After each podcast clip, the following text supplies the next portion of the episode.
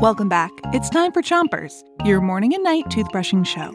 Start brushing on the top of your mouth on one side and brush the inside, the outside, and the chewing side of each tooth. Three, two, one, brush. It's Senses Week, and tonight we've got more sensational jokes.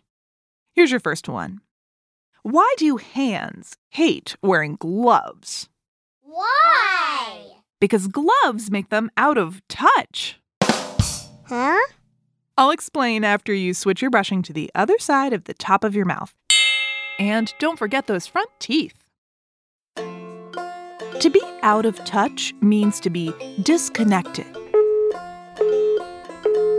Like you don't know what's going on.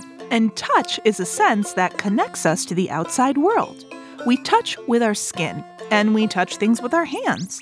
But when you're wearing gloves, you can't feel anything, so you're out of touch. Switch your brushing to the bottom of your mouth and give your tongue a brush too. Here's another joke. What do taste, sight, touch, smell, and hearing have in common with a nickel? What? They're five cents.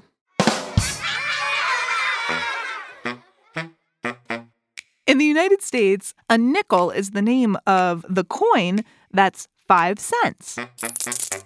But that's cents. C E N T S, not sense, S E N S E.